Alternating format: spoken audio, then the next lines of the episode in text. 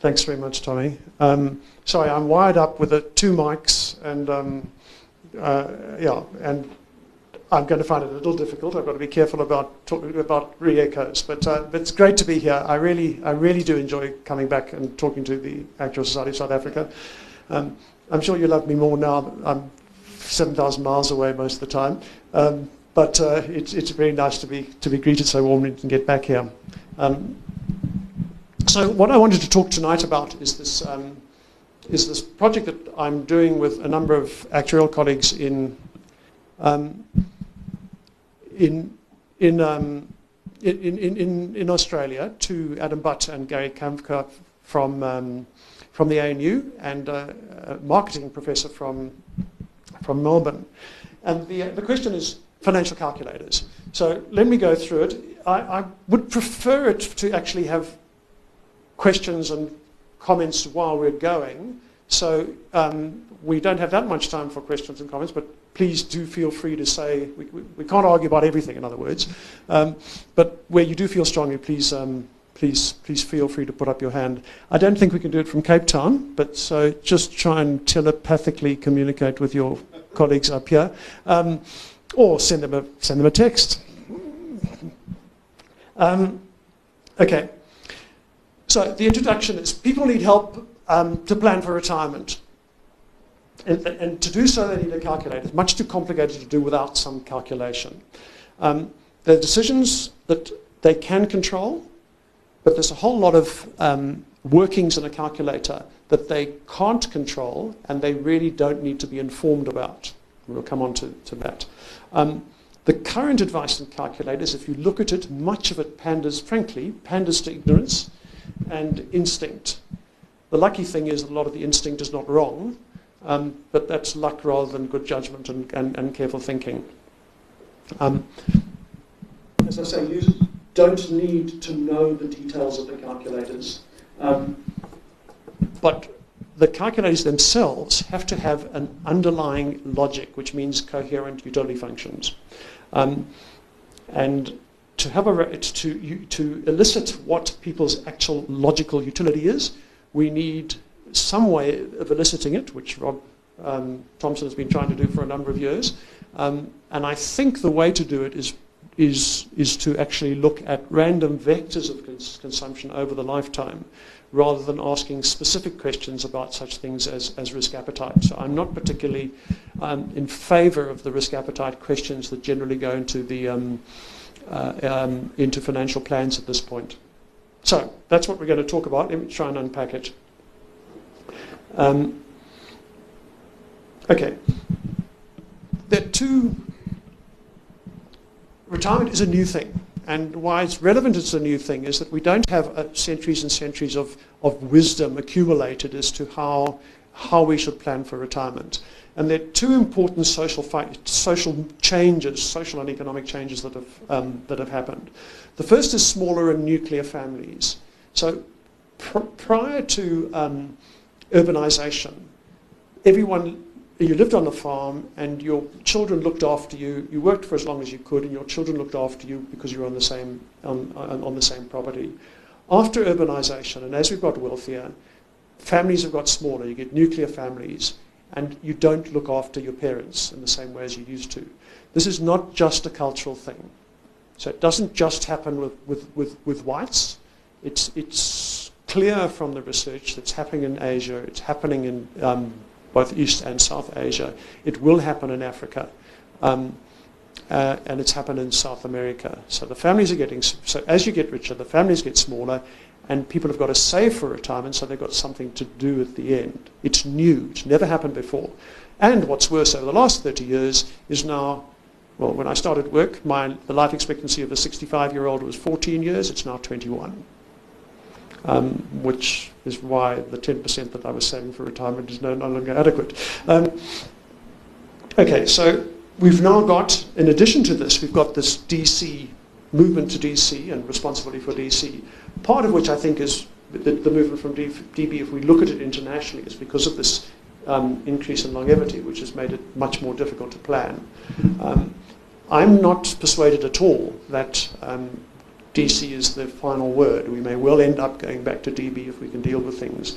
But in the meanwhile, we've got to give advice to people who've got lump sums at retirement that they've got to invest in some way. Um, so as I say, this is part of a con- general con- uh, project on this. So the first thing to say, and this partly comes from uh, Robert Merton's article in the Harvard Business Review. Um, Arthur. You got a mic? Um, T- Tommy, have you got? Is the mic here? Sorry, I've got one in each hand. It's working. Uh, it's Art question, Anthony. In your paper, you say the reason for the move from DC to from DB to DC is a result of longevity.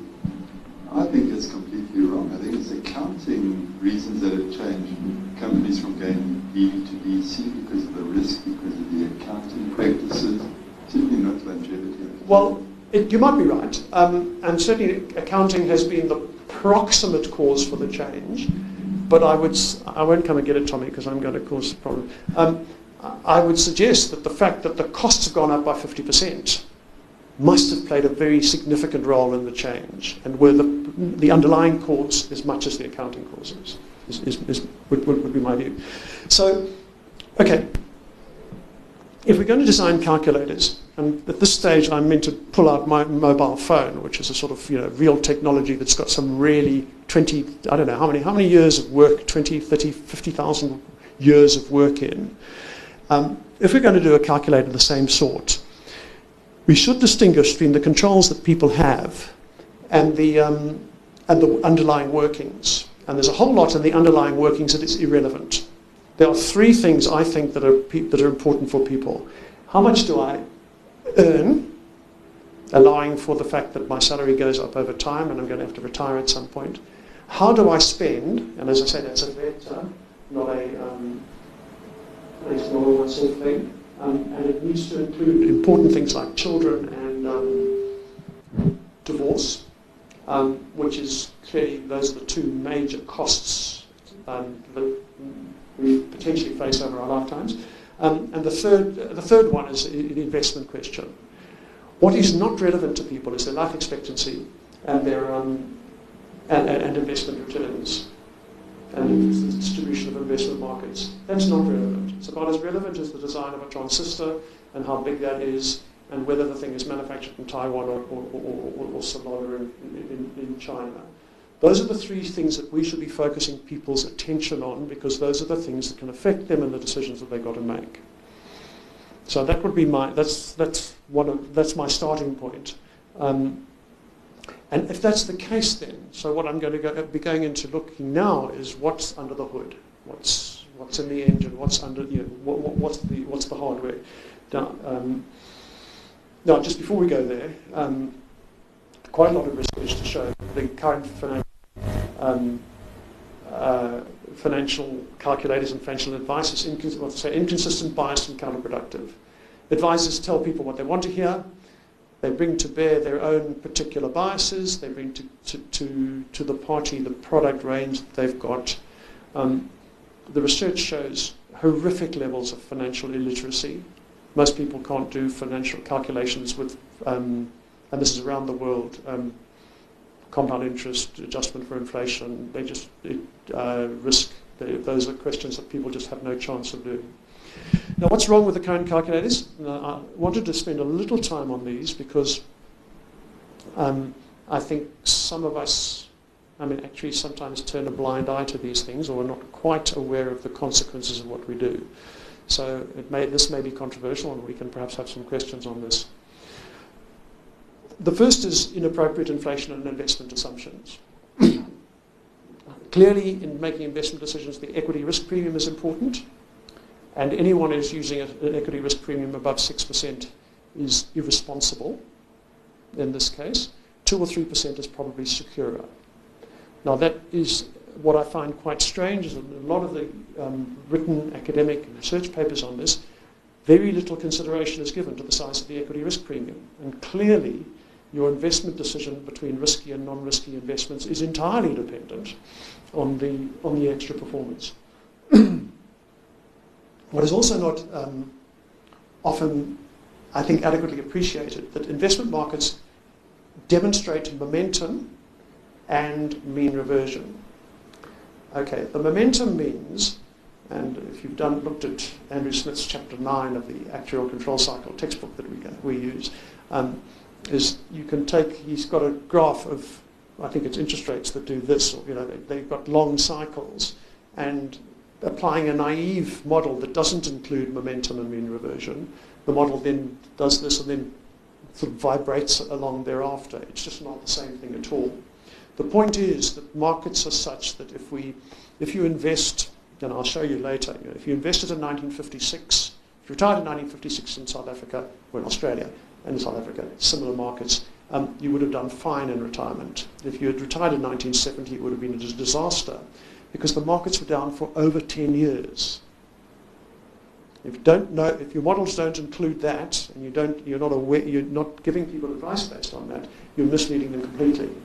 So they do need momentum, and mean reversion. Well, it's fairly well established, um, but I would have said that all the mathematical models of interest rates have mean reversion.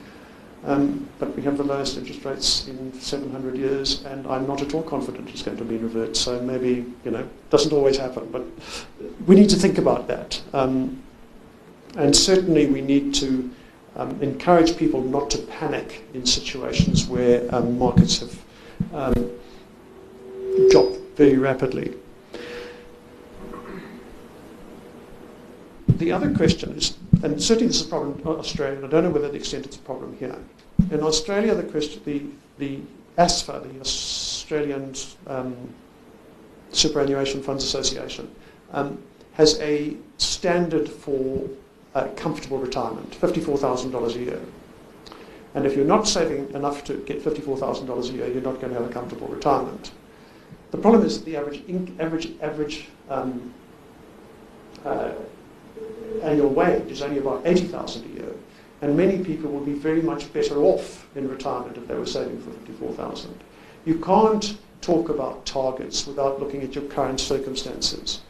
And my, when, I look at, when I look at many calculators, they advise people to save huge amounts of money, which would lead to utter poverty now if they were to, to do what they were to expect. You can't expect people to, look, to, to live like actuaries in retirement. Okay? Got to put yourself into the minds of uh, people who are not earning actuarial salaries. And I don't know, what's the average wage now in South Africa? But many people, I don't know, whatever. It doesn't matter what the average is. There will be millions of people who would be extremely well placed if they were retiring on pensions of less than 100,000 rand a year, because they're living on less than that now. And to ask them to save for a retirement ba- standard based on your perceptions, or to ask them to set a target, is ridiculous. The question is, how am I going to have a level standard of living for the rest of my life? If you come up with that, you do as I suggested here, I suggested here when I was on the committee of inquiry that you could start saving at 60, say 50% of your income for 10 years, and you would enjoy a level standard of living for the rest of your life. Well, I've done it myself actually. I didn't start at 60, I started at 55. My as- financial assets in Australia were virtually zero seven years ago. Um, but it was right because I had children that I was putting through private schools, which was a bit daft in some respects. Um, but there's enough to say, it's enough to save in, in, um, in the last few years of your life to get a reasonable pension. If you, and on a fairly logical basis. Do the modelling and you will find you shouldn't be starting to save very often before 50. You're going to buy a house and you're going to send your children to private schools. Um, and in South Africa, I think you know, many people want to do that. Many people who want financial plans want to do that. Okay, misleading risk appetite statements. People should not be interested and are not interested in whether the market goes down or not. For most people accumulating, the market going down is a wonderful thing. They can buy more. Okay? Only people in retirement battle if the market goes down. Um, and even and even then, you should plan. For, you should obviously plan for it. But the further market goes down, the more it will rise later. I mean, if you know, I mean, if you believe in the mean reversion that I believe in. Okay, life expectancy. This is this is I mean, uh, this is the one. I can tell you, well, let's say, say it is true that if you try to drive from Durban to Johannesburg at an average of 150 kilometers an hour, you have a 10% chance of dying, perhaps a slightly smaller chance of being put in jail. Is it relevant? If you are giving someone advice on driving from Durban to Johannesburg, should you tell them that? Should you tell them that you've got a 10% chance of living beyond 93? It's not relevant. You've got a plan for living beyond 93. If they're interested, tell them by all means. I mean, you know, they're sort of tech heads that are interested in life expectancy and probabilities of, of and equity risk premiums and all the rest. By all the means, I mean, I'm not telling you keep people in the dark, but don't tell people that things that are irrelevant when there are relevant issues that do, they do need to think about. Then, finally, incoherent ruin probabilities, value at risk. So, and this happens frequently in academic and actuarial papers. You say, okay, I've got a target, my target's $54,000 a year income, 200,000 Rand a year salary. I have a 75% chance of meeting it. If I invest this way, my chance of meeting it goes up to 80%. Therefore, I should invest in this fashion. Wrong. Bad advice.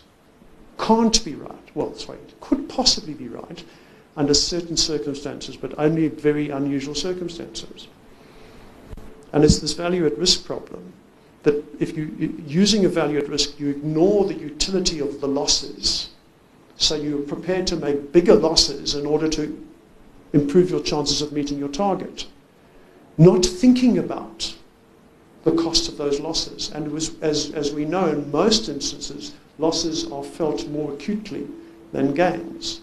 So almost always using a target and a probability of sufficiency or a probability of ruin is not right. Put another way, I mean, you know, value at risk is wrong. So I insure the, you know, I was going to find young, some young folk at sort of, I can insure five or six young people with a mortality rate of, um, of sorry, Ray, um, of, of, of, of, of, of one in a thousand. So the total chance of, I'll, I'll give you a million rand, uh, a million rands insurance, just pay me a thousand or whatever, uh, rand a month, and I'll give you the million rand a thousand.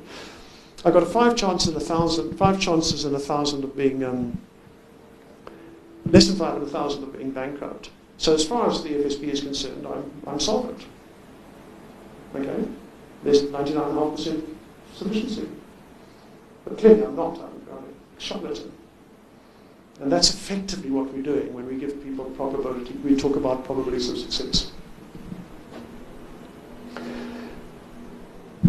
Um, now, this is, this is interesting stuff, I find. So the psychologists have come up with system one and system two. Have any of you read um, Daniel Kahneman's um, Thinking Fast, Thinking Slow? Okay, yeah, okay, so it's, it, it, it's in there. Really is a good read.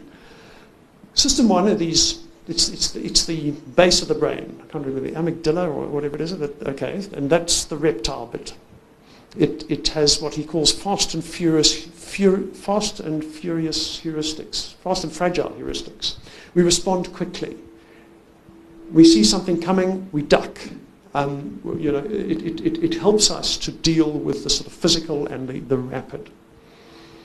But we have grown, or some of us have anyway, certainly all the actuaries, have grown these um, prefrontal lobes, prefrontal cortex, which is system two, where the system two resides. And they've checked this with all the little um, electrodes on the brain, etc. And that tells us stop just because that person has made you angry, it's not a good idea to lose your temper. Think about it and do it slowly. And so what we have learnt in, uh, you know, what, what, what, people learn is to control themselves, self-control. You don't go for the, um, for the immediate gratification. You wait and you pause and you think about things later. Uh, uh and if, if, the other book that's really nice on this is, is Walter Mischel's book called um, The Marshmallow Test somebody read that. So that's also the, the point of that.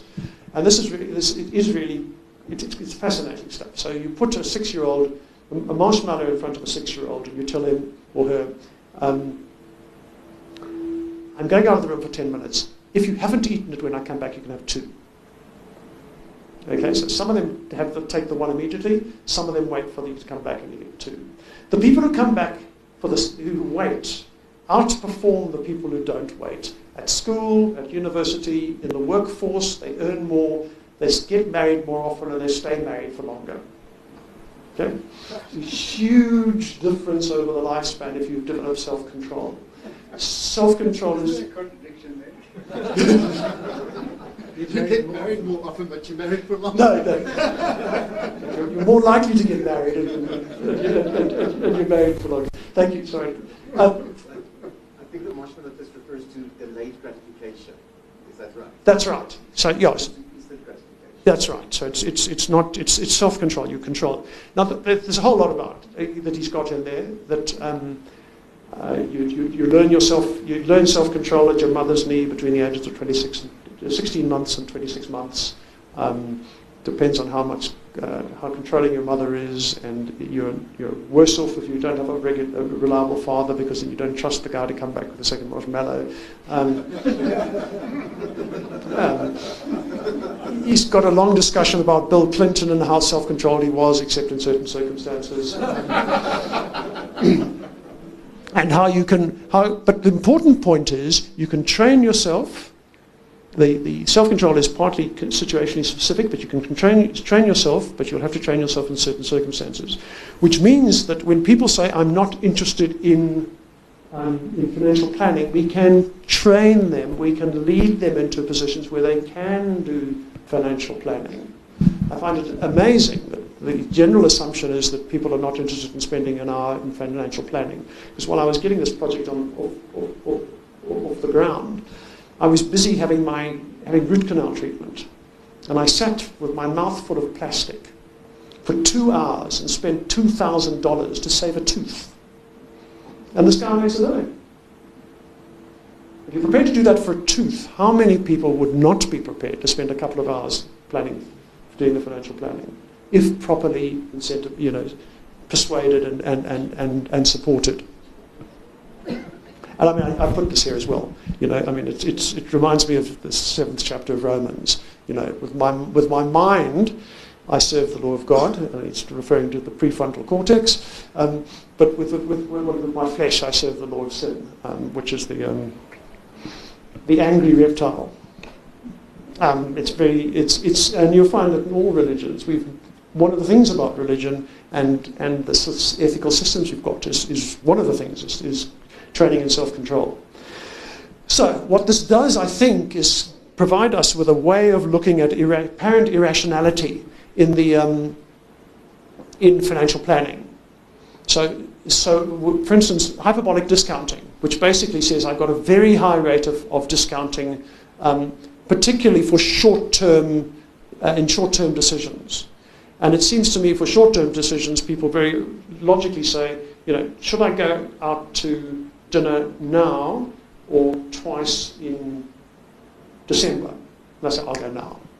Okay, and it's a sort of, it's like a, it's a heuristic, it's a rule of thumb. It's, I'm not going to weigh up the discounting on something that's short term like that. I'll just make the decision to, to do it now. I think there's a logic to it if you see it in terms of the system one, system two story. Um, so discount rates are low and people consider probabilities. So if you ask them to think about statistics, then they've got to engage the system two, and they start um, using lower rates of discount, more reasonable rates of discount. Um, and if you ask them to choose a lifetime pattern of consumption, you ask people, do you want a rising or a level or a declining pattern of consumption over the rest of your life? Most people will choose a level or a rising, which suggests a low rate of discount which is co- contrary to what the high rate of discount people are when, when asking the wrong question. Um, and then it also explains this prior commitment story. Always amazes me that the majority of people are in favour of forced savings for retirement. Why would you do that? Restriction on your, on your, um, on your freedom of action. And, they, and, and, and we are, because the only way we're going to save for retirement is we actually say, I'm going to put the money aside, and then I'll spend the rest. If you say, I'll limit my spending and I'll save the rest, you know what you save. Um, so it, it, the, these are the patterns, the, the algorithms we develop ourselves to manage system one. Um, Okay, and then other apparent irrationality in the in the in the utility function literature, um, the Kahneman and Kursky, Kahneman and Tversky, um, prospect theory story that there's a kink at our current current level of consumption. It seems to me that's entirely logical. If we have a drop in our income, there are costs associated to it with it that don't occur, that don't occur if I have an increase in my income. If I have an increase in my income, I can buy a new, new car if I want. If I have a drop, a significant drop in my income, I can't put petrol in the car. So it sits useless in the garage. This, I mean, this, this does happen in real life, guys. I mean, actuaries wouldn't know about these things, but that's, that's what, what people talk about. And then I've got to sell the car, which is going to cause a loss. So there are actually losses attached to a decline in income, which I think adequately explain the, the prospect, prospect theory kink that we've, we, that losses generally in a sort of system one fashion are felt more acutely than, than gains are appreciated. Um, okay, I think quite, quite clear, for instance, that the equity, equity um, premium puzzle is that people don't put money into shares um, even though they'll be better off as a consequence. Well, there, there may be issues of risk aversion that are related, but one of the things that costs you money if you're going to invest in, in shares, at least, at least, you've got to choose a manager, which is um, takes a bit of prefrontal uh, activity, which people don't like doing. Um, and then the final one there is that it has been found that if um, that my reference group is important. So if, if, if, if all actuaries have earning lower salaries, the fact that I'm earning a lower salary doesn't mean isn't so bad. But if I'm earning a lower salary relative to everyone else, um, I feel it worse. Now, the economists think that's irrational. I don't think that's at all irrational. I mean, it, that's um, my, my, my wife, when I first met her, had much, was working for a missionary organisation and had no income, and she found it she, she acutely felt the fact that she couldn't join us for breakfast, um, you know, which we had after church. Um, and that's a common thing if you are worse off than your neighbours. And so that also makes sense. So these things can be explained if you put, if you put ourselves into the, into the um, minds of our um, of, of people. Okay, so using that now we get to something, a utility function. Now, I remember when Rob Thompson put up a formula like this at one stage, the, the audience burst out laughing. So um, I'm grateful you, ha- you haven't laughed. the, um, okay. It's deferred gratification. You've got to, you've got to prepare them, Rob. That's the, so, okay, so beta, what we've got beta is, is a, a net time preference rate. So very often set at between 2 and 4%. I prefer spending my money now at that rate. Um, there's, the, the, there's a life expectancy P, probability there.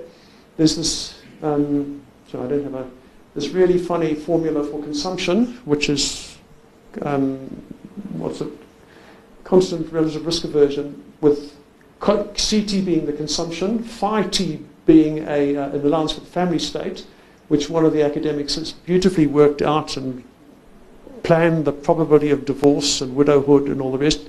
And that's relevant because, you know, two can't live as cheaply as one, but pretty, the ratio is about 0.7 or whatever it is. But um, so if you've got running two households, getting more expensive than one. Um, so um, then they've made a, I think it's called a Cobb-Douglas function with consumption and, and uh, le- leisure. So L to the alpha represents the utility of the hours of leisure.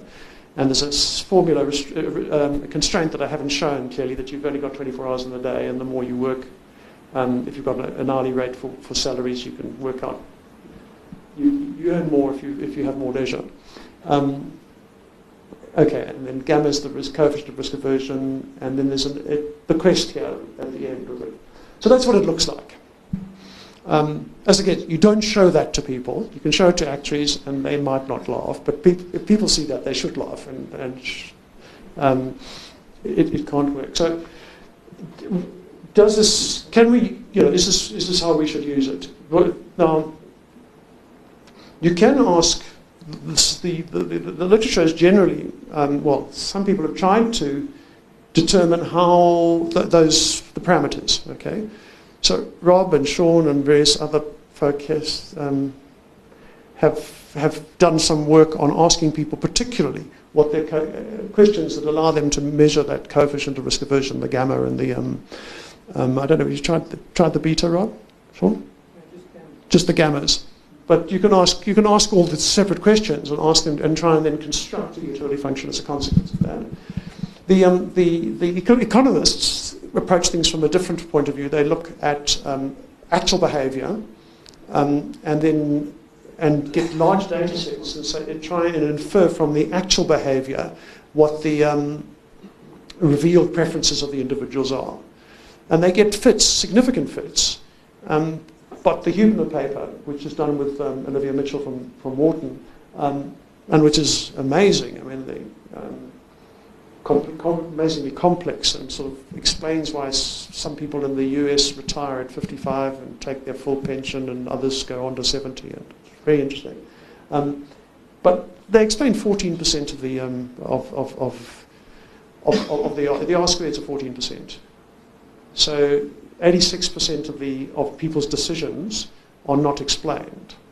Um, so either that 86% are irrational, or they are idiosyncratic preferences, um, or people are misinformed. You know, sorry, that's the irrational point of view. So either irrational or idiosyncratic. So one needs, it, it's not very helpful.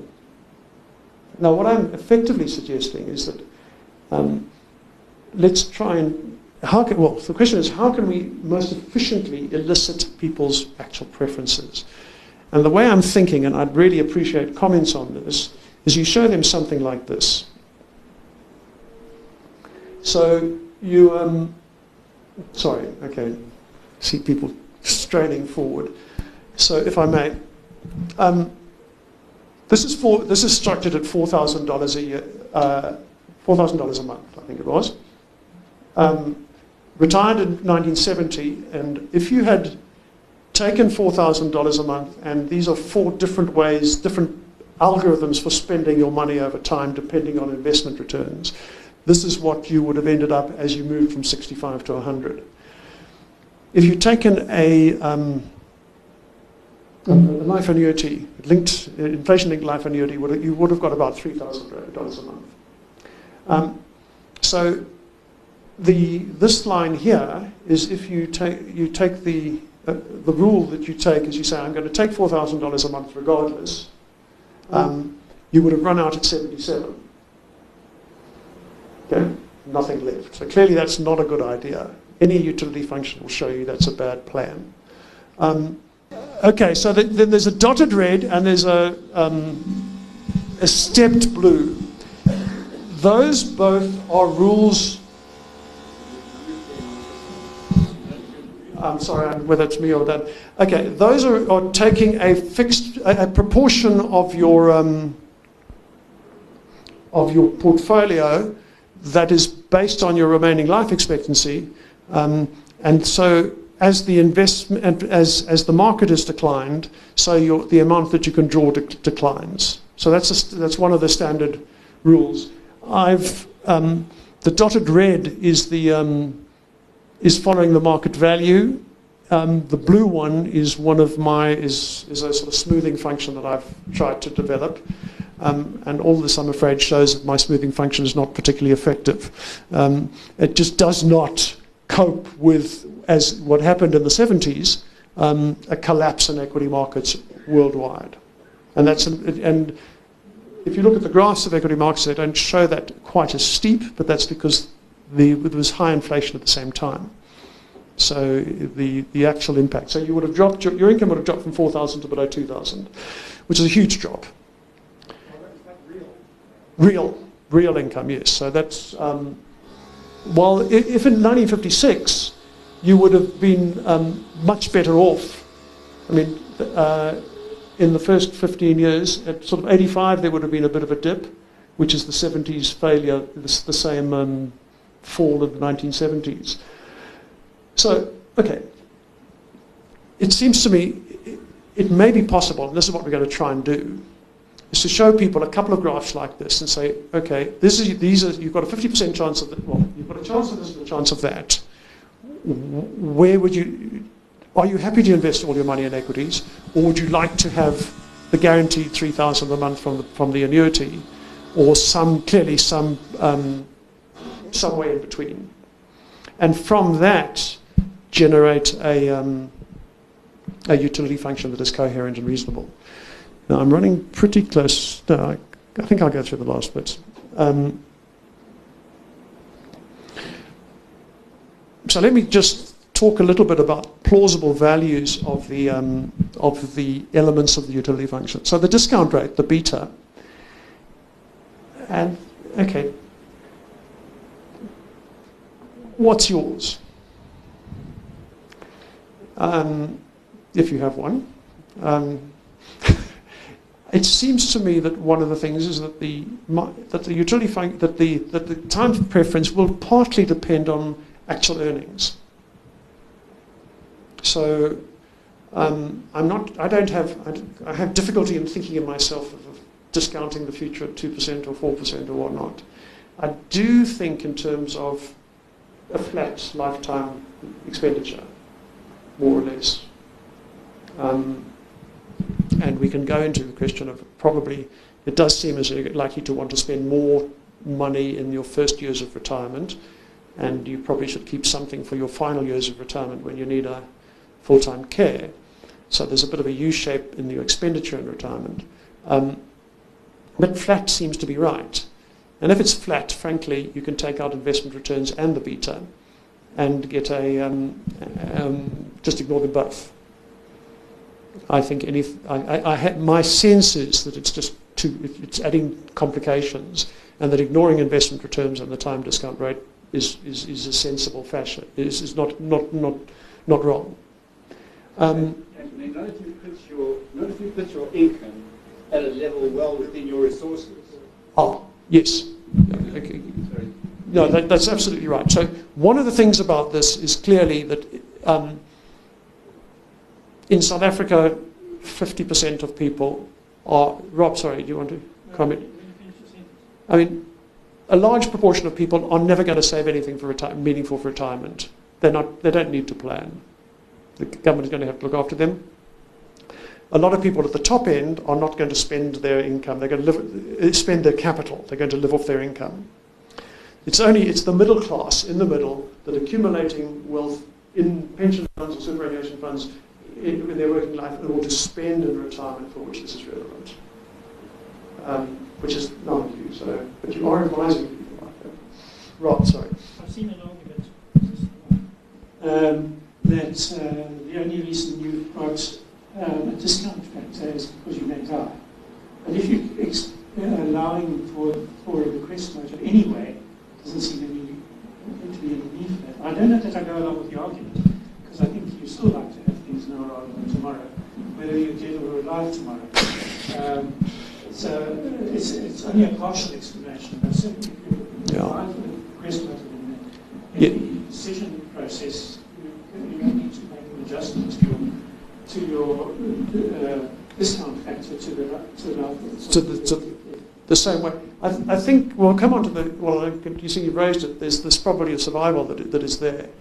Um, if you put a probability of survival in, you end up saving less for the future because you're going to be dead, possibly. Um, I think that's that that doesn't persuade me at all. If you're going to use a utility function, you're going to annuitize. And so under those circumstances, I think you give the same weight, I give the same weight to me now as Anthony at 90. And this is a sort of interesting, uh, sort of almost way of looking at it. And I think this is probably true. You know, if I, you know that the story, if you might have heard, if, if they show pictures of themselves morphed 30 years into the future, people save more. Um, so if you morph the face, so you, and then you see yourself in the way you have a dialogue with yourself 30 years, your future self. You then, you, you, you then logically make provision for that future self. And I, I, tend to think that that's actually quite logical, that we should be making the same provision for our future selves as we do for ourselves now. And, um, but that's, that's come to the same conclusion that a level expenditure through life is, is, is, is what people require. And certainly when pl- faced with that question, people, as I say, do choose the increasing or the level or increasing.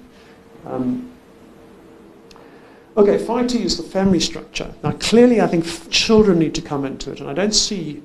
No, I mean, I did design a, a, a little Excel calculator that I've been sort of tried on a few people, and the comment was, "Oh, people are not going to ask answer questions about children," and I, you know, I just think that's wrong. Children are really important for your for your spending. Um, you know, they consume a huge proportion of your of your income, and as I say, education, private schools, universities, and whatnot, do need to be planned for, and particularly as many women do or mothers do, take time off work that even adds to the cost of um, of having children, especially if you and as you should take into account the fact that if you take 10 years out to have children, or however many years you take to have children, your future earning capacity is reduced as a consequence. Um, you know, however good the um, affirmative action programs are, it's not possible to make up for 10 years of lost human capital investment or whatever, whatever, whatever it has been there. So children need to be put in. Does divorce need to be put in? Here's a question. So when you do the financial plan, would you put in a probability of divorce? If you do, you save more because if you're divorced, you then have, need more money to maintain the same standard of living. You could allow people to dial it up and dial it down. So say, no, I'm less likely than the average to get divorced. And so sort of the... Uh, okay, well, that's, yeah, that, that's bequest, comes to the motive my view is you probably do want to have it in as an illustration because I think it would be quite helpful for marital relationships to show people what the cost of divorce would be. And you need to know it earlier rather than later. You know, if you knew that it was going to, with divorce, I need to save 30%. Without divorce, I can save 15. Um, that's, that should be an incentive to, or at least pay for, pay for the counseling that's necessary. Um, okay. leisure, I'm not sure whether to try and um, elicit it. Uh, I think the, the question to just ask directly when do you want to retire and then allow people to adjust the retirement date might well be the easiest way of doing that. But I think we need to try, uh, what I would like to do is to do a little bit of trying to see what values of, the, of leisure are there to see if it makes sense to people. Um, but it's a difficult one to actually and certainly that Cobb-Douglas function is really difficult to get into your head. What it basically means is that you know, a 10% increase in consumption is, is equal to a 10% reduction in leisure, or vice versa. Um, you know, is that right? Um, I don't know. Very, very difficult to, to, to determine. And then you've got to put in, to get a retirement date, you've got to put in an idea that um, there's a certain minimum number of hours you could work a week or something, and you would would have people de- declining number of hours as they get older, and, and that consumption becomes more certain. Um, okay, I've dealt with. So the, the gamma, this constant relative risk aversion formula, um, I don't. It's, I have difficulty getting my head around it. So I, was going to say I don't like it. I don't really fully understand it, particularly as it produces negative utilities, which are then um, the, the, the, less negative the utility is, the more likely you to like something. It's, it's, a bit, it's a bit complex. And I think if you put in, as I suggest, a, a penalty on losses, so that you get that kink that we were talking about in the, the, in the prospect theory kink, I think you get a situation where um, you are sufficiently averse to losses to justify most people's behavior, which could then could produce a fairly easy um, a, a much simpler um, utility function. So I would ask those questions, put them in, put in some good investments, and um, that's it. Um, and then see if the recommendations of how long you're going to work, how much I'm going to spend now, whether I'm actually going to have three children and going to take three years off, and whatever else you want to spend, and how I'm going to invest, the extent to which I'm going to invest um, in something quite um, risk averse when I get to retirement, the extent to which I'm going to use a life annuity um, may come out, maybe you know, may come up with a calculator. So there are my ideas on this one. I'm interested in further comments and questions. And I can hear you from Cape Town, so that would also be possible. Um, have you got a... Yeah?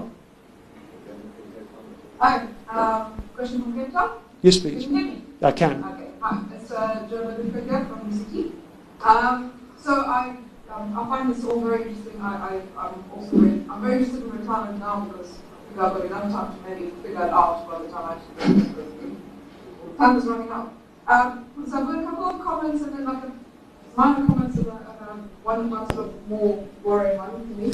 Uh, when you said uh, tax is not, not relevant because it's under the hood, um, in my experience, the question or amongst my peers, I speak to people I from my age who are not, not in the financial services or um, is not necessarily whether to save, but whether to save, how to save. So, so a lot of them are, are all planning to save because they have this income bracket, but they don't consider, they often don't consider the, the trade-off between saving through a retirement vehicle or saving through investing in property or in, in investing in, whatever directly.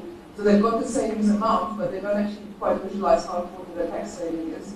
And they are saving for that long term. They are saving, you know, this is an investment for my old age, but they don't actually realize it. So I think actually talking in that context might widen that, that argument for the wealthier uh, part. I mean, I think a lot of people at the, the lower income end um, won't have that problem. Um, can I just run through them, Anthony, and then, uh, then you, you answer, otherwise. Sure. Okay. Um, the other one was just a minor one, which is I really want to see those model assumptions for at least I think saving at 50, because that's, that would be great. um, yeah, I, think that there's, there's something there, but, but I need to know what it is. Uh, the other interesting one, I, I thought was very interesting, is that, uh, that if your income falls below your reference group, that's a problem because you can't participate in your reference group activities. I think that's a very valid point. But I think the question to ask there is, what is the reference group for pensioners? It doesn't change. Because your reference group um, continues to be the guys that were working and, and, and driving a Porsche or whatever you were doing uh, before you retired, then that's a problem. But if your uh, reference group is retiring at the same time as you, kind of the same properties on the whole, then that might not be a problem because you can all turn to gardening and reading together, so it will be fine. Uh, so, so let's, let's make a counter. But then my, my main one is, is, um, is about adaptability. So eliciting risk preferences is not quite the same as being able to adapt to loss and income because the one is prospective, so you trying to say to people, what would you do? How much can you tolerate in terms of loss of income? And I've got this, this completely unsubstantiated theory that I think we're really bad at, at, at predicting how, how we can adjust to a loss in income. I think we ask somebody, can you adjust to a 30 or 40% drop in income? They'll say no, but actually they are much more adaptable than they think. So eliciting these preferences ahead of time always worries me because I think people are going to be very risk averse and not tolerant of any drop in income. Whereas somehow people all over the world are not saving enough, we all know they're not saving enough, and they, but, but, but the level of, of, of pensioner, um, I don't know, depression, poverty, um, you know, completely running out of money is not quite as high as you would expect if everybody was, um, was, was really unable to cope with a drop of income of 30 or 40 or 50 percent. So there's something there that I think I think we're not quite looking at. People can adapt, and people who go through an adverse event recover from an event and actually do adapt. And there is some research on that that shows that people who, who suffer, you know, any anything adverse after a few years are kind of return to the levels of well-being that they were before because they, they, they adjust. And if we were adapt for that, then we get more then you can set up reasonable expectations for retirement by saying, actually, people adapt to a 70, 75% income, 60% quite successfully. And, expectations will be better at determining. If you have if you have reasonable expectations, you're much better at being happy with that level of income. That's another feedback. Okay, that's all my stuff. Thank, thank you. Uh, not sure I got them all and got them all in the right order, but I think okay. So in question of tax, clearly it doesn't seem to me that people need to know where the Income Tax Act, what the Income Tax Act says. In, in, you're lucky. In, in, Australia, we have two Income Tax Acts, both both of well over a thousand pages, um, and with com, com, competing and alternative definitions of various terms throughout.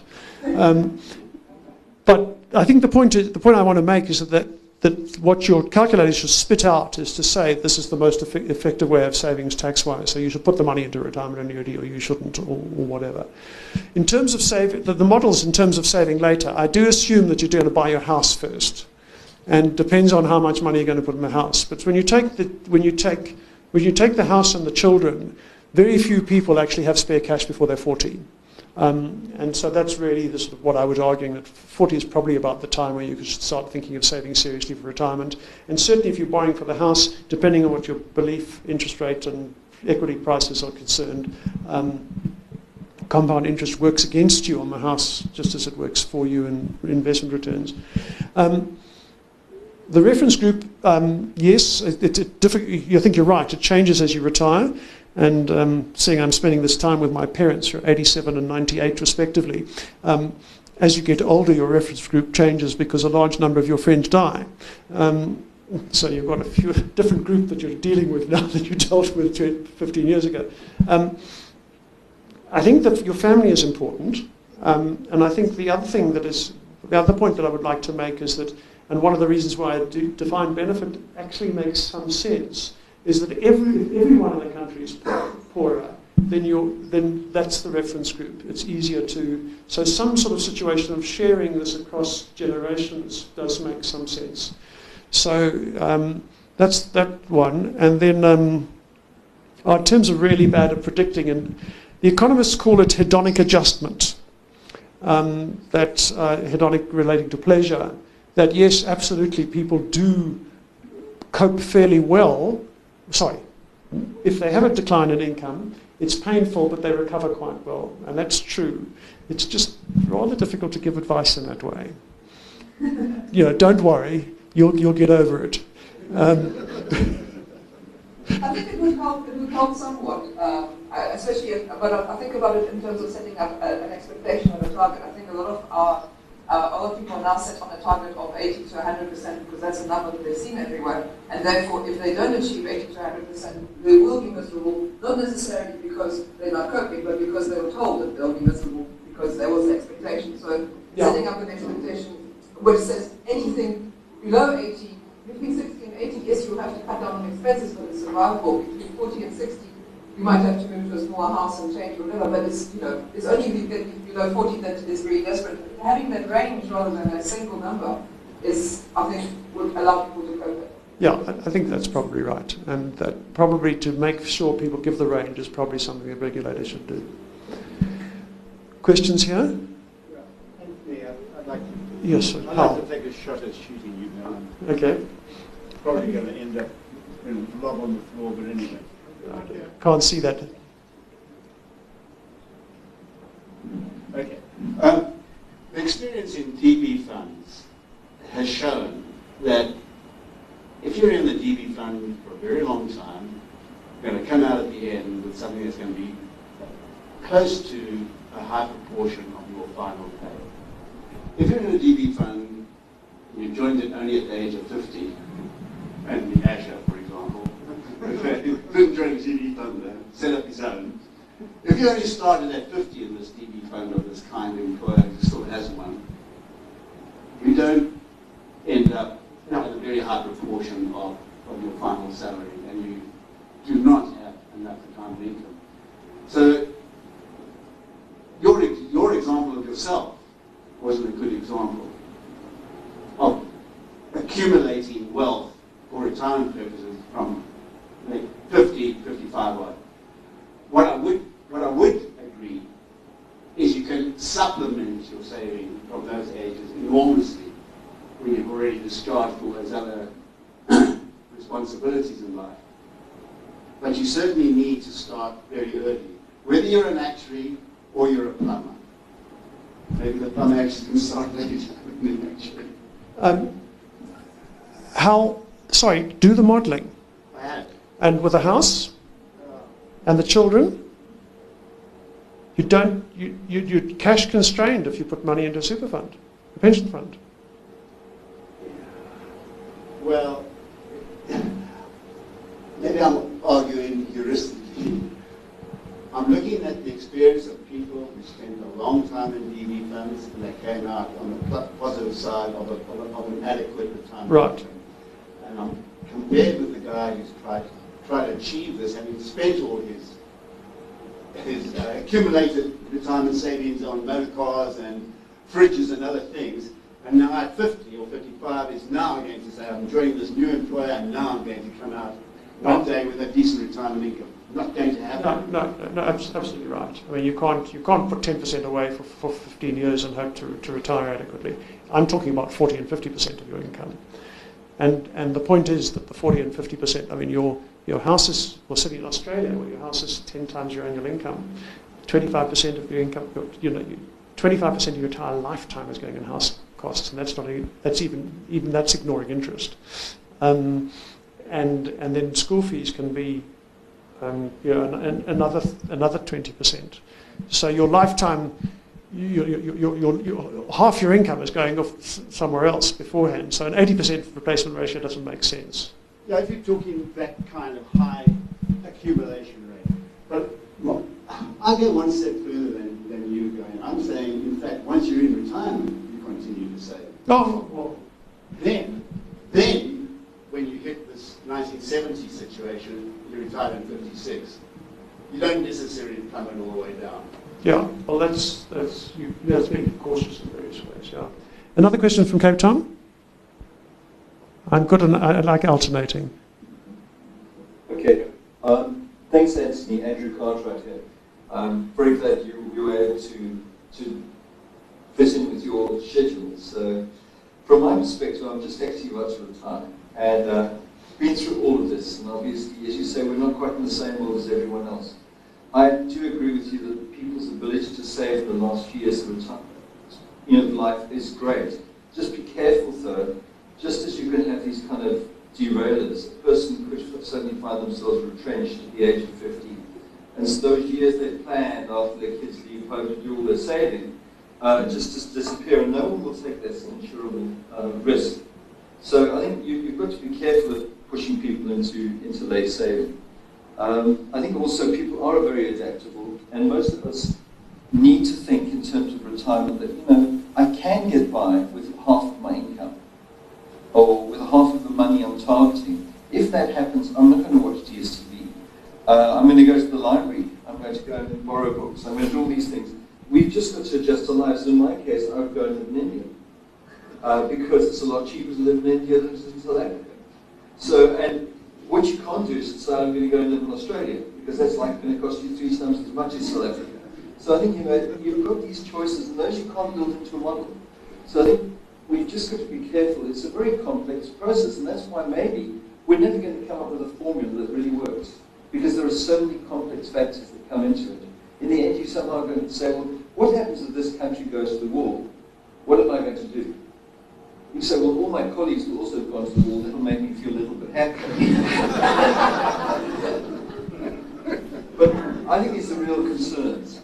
Uh, Look, you're, you're right, Andrew. I mean, one is, I'm not advocating saving the last minute. I'm just saying that if you do the modelling, you may well find out you come up with some counterintuitive results. And a lot of the modelling that is done is based on assumptions of targets of 65 or 80%, which is utterly unrealistic and unhelpful if you don't take into account children and household purchases.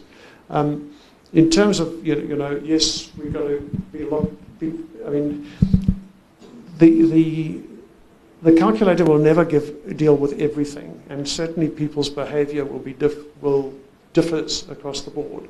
That what I'm really saying is that the current calculators don't hold together logically at all. Uh, there's no, there's, they, they, they deal with a whole lot of things like, as I say, life expectancy and investment models which are not relevant. They set targets which are, in, are, are, are illogical in the sense they make you either spend too little or too much now. Um, they, they, they look at increasing risk when you should be reducing risk um, because of going for the you know, inappropriate um, insolvency mark. So I'm not looking to, I do not think that this is going, to, is going to be the final answer. I'm just saying that what we've got out there is, is, is, is really unhelpful and, and, and misleading, and we need to do something about it. Uh, Can I ask another question? Um, well, let's have it, yes, and then we'll come back here. It's, it's a very unactuarial question, but I've been exercising my mind about some of these topics. Underpinning all of this is an assumption of rationality. Um, and I read an article that spoke about smoking warnings on cigarettes. So if I, if I look at Australia, I think they put terrible nasty pictures of lungs and brains and what smoking does to the body. And all of those appear on all of the packs of cigarettes, which are in the hands of 10% of my colleagues who stand outside happily smoking. And if, if those people don't respond to warnings as profound as something about death, why do we think that they will be rational when they're dealt, dealt with something that is as, as ephemeral as income in retirement? Well, I mean, we know people are irrational, uh, act, act irrationally. That's one of the reasons why we've got to have the best psychology that we can, have, our best understanding of psychology to help people overcome this sort of cravings and system one behavior. I mean, if you compare smoking now with smoking 40 years ago, it's been a huge improvement. And, every, and, and our generation and our parents' generation are much better off as a consequence of proper training and quite a lot of work to stop people from smoking. If we could have the same progress on financial planning over the next 40 years, it would be a huge, huge success for the industry. Um, sorry. Um, Professor, I, I, think you might have got your modeling a little bit wrong because you made three conflicting statements. You said, first of all, that you, need, you can start saving as late as 50. The equity risk premium is two or three, and your parents are hitting 500. So uh, I'm not sure how, how, that's going to work out for you. But, um, the, the comment I wanted to make is two things. The one is, I'm not sure how the model takes account of the state of health of the pensioner. Because if I take my grand as an example, she lived a very active life, you know, with going out for lunch and driving around in her car till 90. But at the moment, all she does is wakes up, gets wheeled to the lounge, has a cup of tea, and gets wheeled back to bed. So the only cost she has is the person who's wheeling in the wheelchair. But she doesn't eat out, she doesn't pay petrol for her car. So, you know, in other words, that's very difficult to model because at the point that you become frail, potentially your income can triple and, you, and you're still going to be fine because the only cost you have is, is frail care and every other cost falls away. So, you know, I'm saying that there, there are balancing acts. It's not, a, it's not as easy, I suppose I'm echoing what Andrew says. There's a lot of, in other words, it's almost like a heat-seeking missile. You've got to do this every single year and and adjust everything. And, and the other fact, the other thing I wanted to make is if you're doing it on this basis, your probabilities of, of death and that have to be quite specific to the person and not average. Because you don't get the benefit of averages. So if, if someone is has cancer, you know, can't actually say your chances of living to 93 are okay. whatever. Yeah, sorry, under that, with, without your hair, it's Andrew as well, isn't it? Um, the, uh, sorry. The solution to my quandary is the retirement age, which sort of gets closer to 70 rather than 60. Um, the, um, but, but the, yes, one of the things that's not, not mentioned here is that we know very little about what people's requirements are as they get older. It's almost all anecdotal. Um, so we, I, I'm doing this research and I read what I can about what's happening. Um, there's definitely a drop off in as people get older they spend less money because they just run out of steam in various ways um, there's definitely a bit of a, an upswing at the end of life so my mother now has a full-time carer so it's very much more expensive um, to be wheeled in and out than, than, than, it was five years ago before she had that um, the um, and, but you've got to be and you've got to be specific in terms of country. I mean, Australia's got some really good subsidies for people. So we find for even the for, for certainly this bottom 60% of the um, of the population from the data that we're looking at at the moment, um, people are actually saving as they get into older into frail care because the, the, they're allowed to maintain some of their pension and they can't spend it because it's only cakes they can spend. So mortality rates are specific to people. I'm not sure that makes much of a difference though, because I think you've got a plan for, well, everyone's got a plan for 100. Um, and th- there would be an argument, I mean, make the argument for um, underwriting annuities and, and impaired life annuities for people. I mean, there's a lot for that. But it comes back to, I mean, I think that, that earlier question, there's, there's a huge amount of heterogeneity and things will be different for different people. And I'm not suggesting that this plan is sort of set up and the calculator is done once and never changed thereafter. It's certainly going to be changed as you go along, and your preferences will change. All I'm saying is that currently we give them nothing. What we, and very often what we give them is actually not only, I mean, is, not, is, is misleading, not just not helpful. So this, this, this gets you somewhere along the line, and it will raise questions like, well, should I insure myself against for frail care? Or maybe I should have a declining income. I'm going to put half my retirement lump sum and spend it over the next 10 years because I'm not going to be able to travel after that. Why not? But, you know, at the moment, we, we, those questions are not, we, we, don't, we don't see what, what's happening. Sorry, Tommy, are we running out of time? I think we should have one more question from Cape Town and one from here. Okay. One more from Cape Town? Two from here? Looks like it's not. Sorry, yeah? No, there's nothing in Cape Town. Nothing in Cape Town. Um, sorry, uh, uh, well, Nick, sorry, Rob, you've asked one.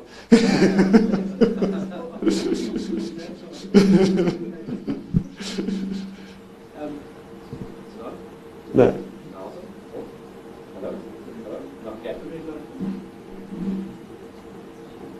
That's on. Oh, there we go.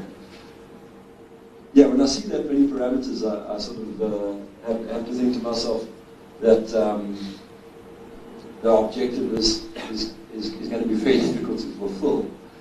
Um, especially when I think of Europe and America right now, where whatever asset model you use and whatever utility function you paste up against it, what people collectively are trying to do in the current retiring generation is impossible. And not by a small degree, but by a long degree. The amount that they've collectively saved over their lives is hopelessly inadequate relative to the, uh, amount of money they want to spend on themselves, um, on medicine, on in prolonging life, on on their income levels. You know, there's just a there's just a, a fundamental disconnect, and that and something will undo that. And the thing that can undo it could be, you know, there's thousands of alternatives. It could be changes in the capital to labour ratio and the way in which um, companies are able to pay dividends because of it. There, there, there, any number of any any number of things which are going to undermine this. And to to Andrew Cartwright's point, you the the adjustments are going to have to be many uh, long part-time work, longer part-time work after retirement, all these things. I just look at the how difficult it is to assess the problem in the aggregate using, when you've got all these macroeconomic time series, you can just see we aren't going to grow the world's economy at 4 or 5% a, a year as would be required if you wanted to have reasonable tax rates to fund, or tax rates or, or rates of dividends to fund uh, retirement.